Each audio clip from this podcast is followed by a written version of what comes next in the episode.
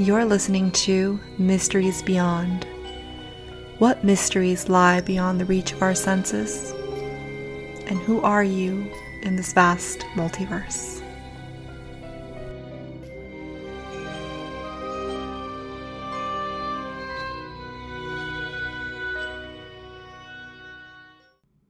Hello, and welcome to Mysteries Beyond.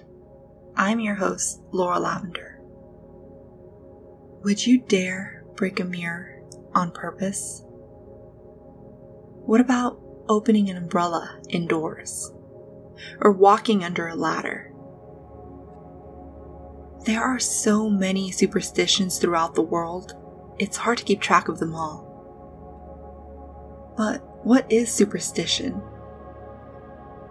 One definition states that it is a widely held but unjustified belief in supernatural causation, leading to certain consequences of an action or event or a practice based on such a belief. Take, for example, the simple act of spilling salt.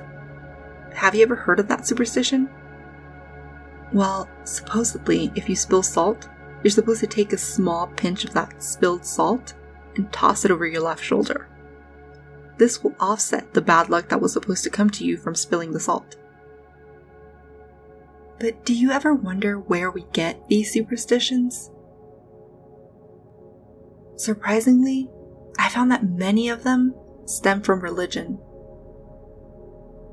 Originally, in ancient societies, salt was a precious commodity because it was difficult to procure and it was expensive.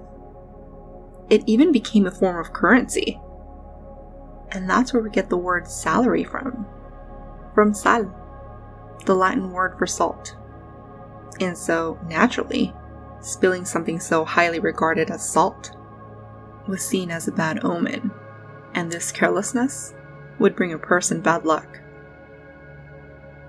But one of the most popular and well known theories behind this is that some say it's bad luck to spill salt because of Leonardo da Vinci's The Last Supper painting. If you look closely, and you can do a search for the images on the web, in the painting you can see that there is some spilled salt. And that spilled salt is near Judas's arm, implying that he had spilled it. And well, most of us know how that story ended. Spoiler alert. Judas shortly after betrayed Jesus Christ, which led him to being arrested and later crucified. So, of course, spilling salt became associated with dishonesty, treachery, and the bringing of bad luck and evil lurking closely.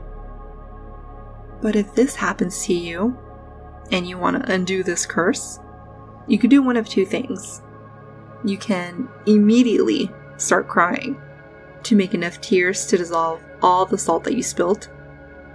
But who really has the time and energy to do all that? Or, two, you can take a small pinch of the spilled salt and toss it over your left shoulder. The reason you toss it behind your left shoulder is because it is said that the devil stands behind your left shoulder, just waiting for a way in.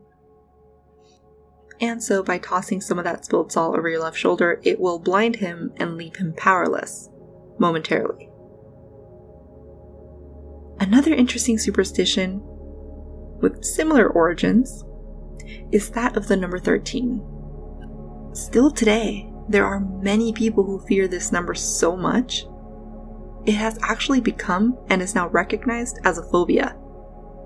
This phobia is called Okay, I'm gonna try to pronounce this. It's called triskaidekaphobia. This number alone is the reason why many buildings all over the world do not have a 13th floor. They tend to skip it and jump from 12 to 14. Many airlines do the same thing. They skip the 13th row due to the fear of bringing aboard the bad misfortune. In fact, did you know that former US President Franklin D. Roosevelt had such great fear of this number that he refused to travel on the 13th day of any month, or even sit at a dinner table or host a dinner with 13 guests?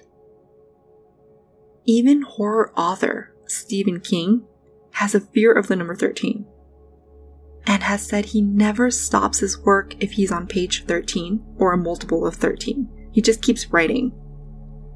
And he does the same thing if he's reading. He will not stop on page 94 because 9 plus 4 adds up to 13. Or page 193 and 382, etc. But where did this fear of the number 13 come from?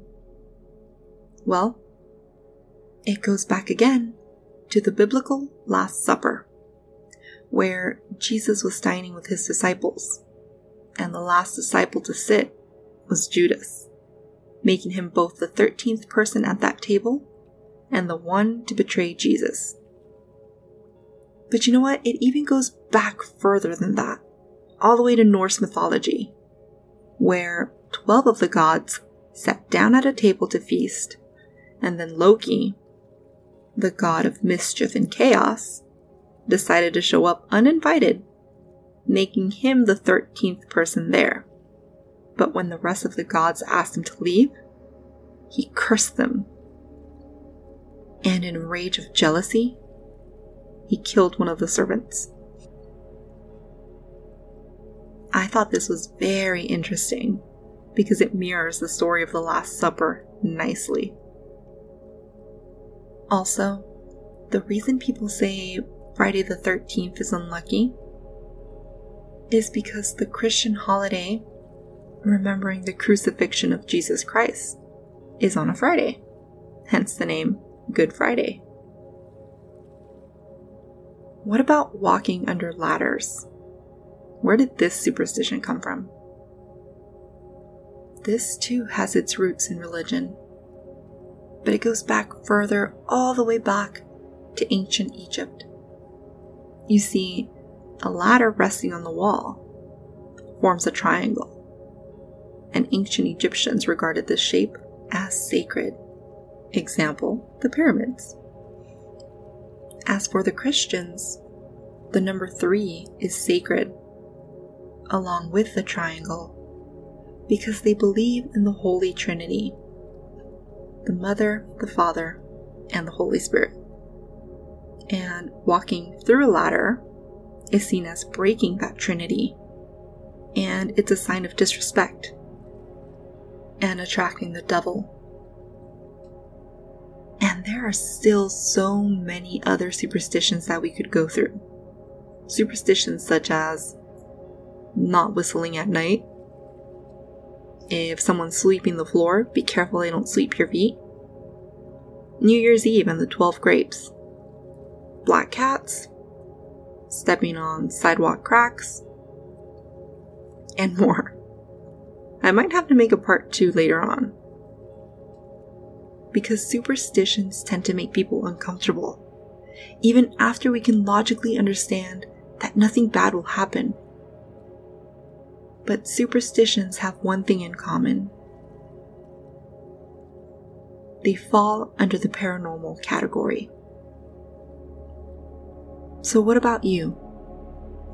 Do you believe in luck? Well, guys, that's it for this episode. Thank you so much for listening. I hope that you guys enjoyed this episode. And if so, go ahead and subscribe so that you may be notified of all other future episodes.